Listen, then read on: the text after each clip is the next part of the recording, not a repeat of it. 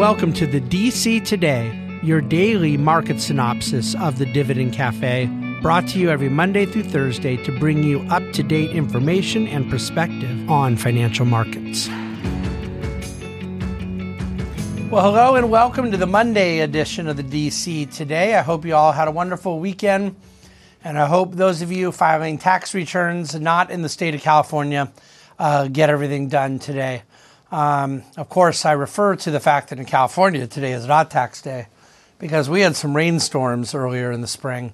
So the IRS said that Californians don't have to file or pay their taxes till October in most counties. So there you go. But nevertheless, uh, that traditional April 15th ish day is coming and going today. And uh, not only is that an exciting day for most people to be on the other side of their tax filing, but it's an exciting moment for us with our own tax services department here at TBG. Pretty proud of what we've done here uh, this year. Um, let's talk about what's happened in the market today, and then I'm going to use most of my time today to make a kind of broader point that addressed a question that was presented to me in the Ask David section of uh, the dctoday.com, where I kind of correlated it to the against doomsdayism section of the DC Today. But before we go into that, just the basic market and economic data for the day. The Dow was up 100 points. The futures had been up about 50 all night. It was only up about 20 early in the morning, opened up about 40. So, you know, we were up, but not a lot. And then it did go negative a little later in the morning. So you kind of bounced around a bit, but all within a tight range, anywhere from down 50 to up 50, up 100, you know something like that. It went kind of negative, and then the last two hours of the day went higher from whatever that negative low point of the day was to uh, close it uh, up 100 points. And you ended up with the Dow, the S&P, and the Nasdaq all up something in the range of 0.3 percent. Um, so pretty similar outcome by the end of the day. I think each index may have been off from one another just about three basis points. Uh, real estate was the top performing equity sector of the day. It was up 2.25%. Communication services was the worst performer again, and it was down over 1%.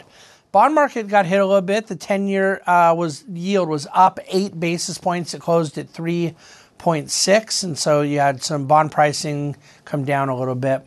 But, uh, you know, pretty uneventful day overall um, in the markets, and we get ready for more earnings season fun coming off of what was a really quite positive day on Friday in the banking sector, particularly some of the mega cap banks that released results, and that surprised some people. Uh, in terms of economic data, industrial production came in on Friday um, up 0.4%. It's the third month in a row now of industrial production being up, but not a lot, but still up three months in a row after that negative print IP saw in January. Retail sales were down 1%, um, but still up 2.9 year over year. Down one on the month, and I would point out that basically all of that 1% drop is somewhat correlated to the lower um, gas prices and lower spending at, you know, convenience stores, gas stations, food marts, that kind of a thing. Um, not not gr- a great retail number, but not not a terrible one, and, and not really a big surprise either. Um, anecdotally, just I like sharing this stuff. Broadway shows right now are averaging 270,000 people a night. That's still below the 300,000 a night that we've seen in April of 2019, a year pre COVID, but well up from the 220 we were at a year ago. So you just see this real substantial move higher over time since uh, reopening in average, you know, ticket goers per night at Broadway shows, but um, not quite back to pre-COVID levels. Uh, movie theaters um, are above and beyond pre-COVID levels. You're now back to high mark for amount of people buying a ticket and going to a movie theater. Um, I'm not surprised on either of these data points. I just think they're interesting to share. Of all the major markets in the country that are, you know, over a million people population and have substantial office area, uh, Austin, Texas is first in the country as far as the percentage of people that are back working in office. And as some of you know, uh, TBG, the Bahnsen Group, has done its part there as we're opening our office in Austin uh, uh, just in a matter of days. And we've already announced that whole fun project. Houston, Texas is a very close second. So you have a couple Texan cities that are um, right near the top there. It's um, uh, Portland, well, primarily San Jose and San Francisco, as far as larger. Portland's a lower population area, but that kind of um, Silicon Valley area is the lowest as far as pe- workers who have returned to the office. Uh, interestingly, by the way, about Manhattan, I talked about Broadway, we, their office markets, their um, people, workers returning to office is up quite a bit, but not quite to the Texas levels, obviously. Rents, however, for apartments in Manhattan are at all time highs. They've moved higher than they were even since the COVID reopening and since the pre COVID level. And you have 15% new leases uh, that have been signed. I mean, just dramatic uh, increase both in pricing and volume. Uh, very, very low vacancy, basically about 2.5% vacancy of the apartment inventory in New York City. So that's kind of the scoop in the economy, scoop in the market today. Someone had written in to ask Do I believe that maybe some of my economic optimism um, and that my attempt to argue against doomsdayism is relying too much on economic improvements and not enough on the social fabric of the country, some of the moral and cultural dynamics, which are, by the way, incredibly important to me. And by the way, not all that separated from a lot of the economic health of a country. Um, I could make an argument that some of the great social, cultural, moral failings of the country in the last 50 years had rather correlated economic byproducts as well. I don't believe that this is a argument against my against doomsdayism.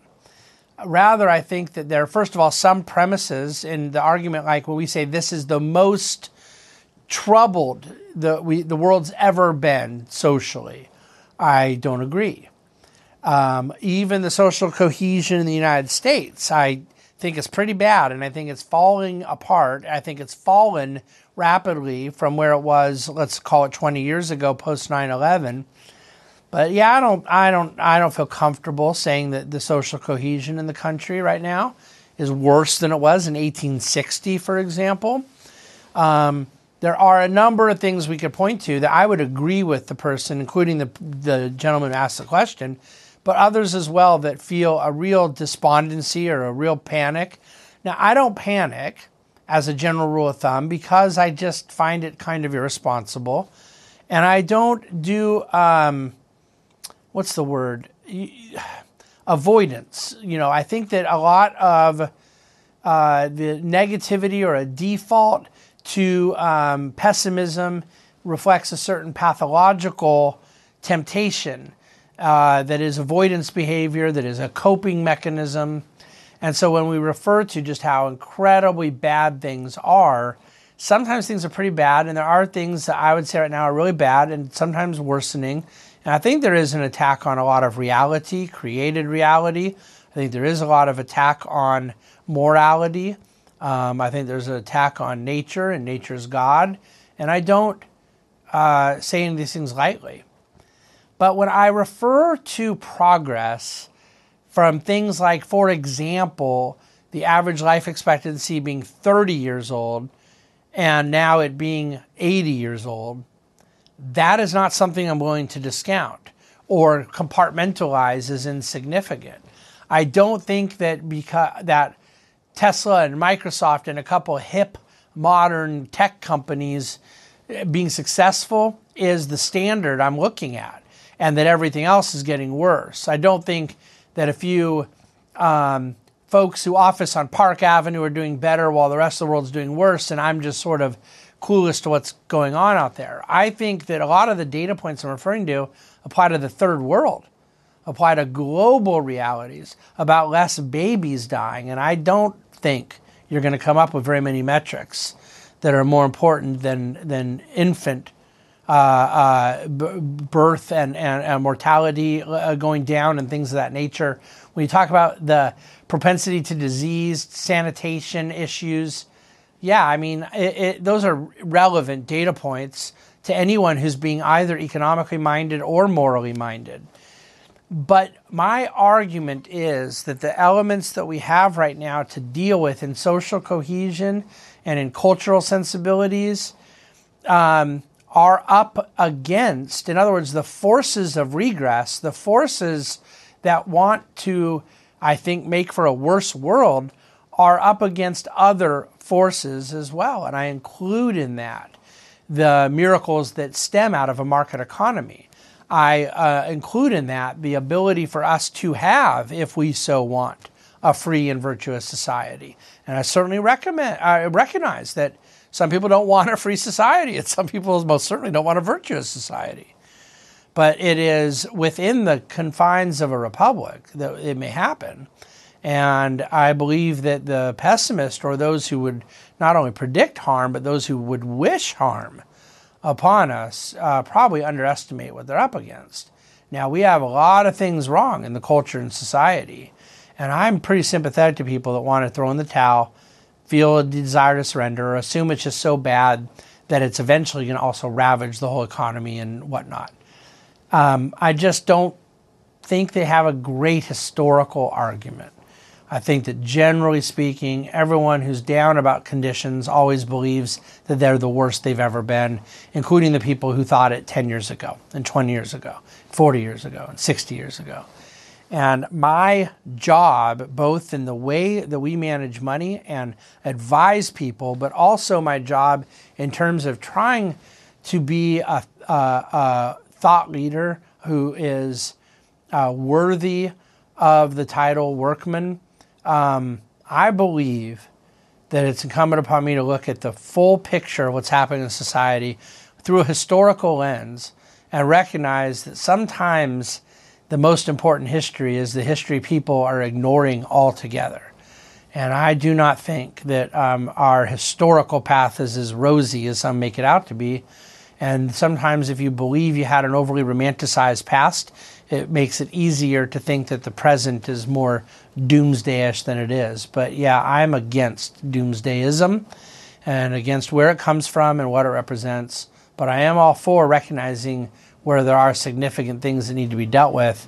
I just prefer solutions. So there you go. I'll leave it there. Uh, that's how I reconcile a general perspective on the economy and history that is still compatible with what I recognize to be a lot of failures of social cohesion in 2023. Thanks for listening to, thanks for watching, thanks for reading the DC Today. We'll see you tomorrow. The Bahnsen Group is a group of investment professionals registered with Hightower Securities LLC, member FINRA and SIPC, and with Hightower Advisors LLC, a registered investment advisor with the SEC.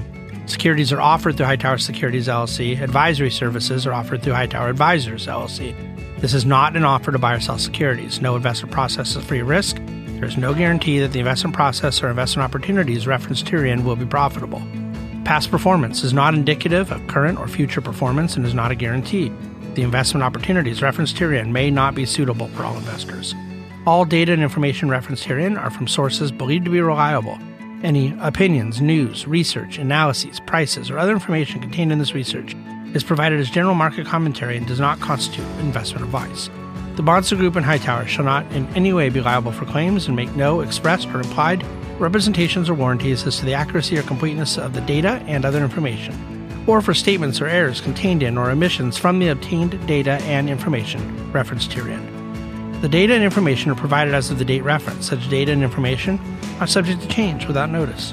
This document was created for informational purposes only. The opinions expressed are solely those of the Bahnsen Group and do not represent those of Hightower Advisors LLC or any of its affiliates. Hightower Advisors do not provide tax or legal advice. This material was not intended or written to be used or presented to any entity as tax advice or tax information. Tax laws vary based on the client's individual circumstances and can change at any time without notice. Clients are urged to consult their tax or legal advisor for any related questions.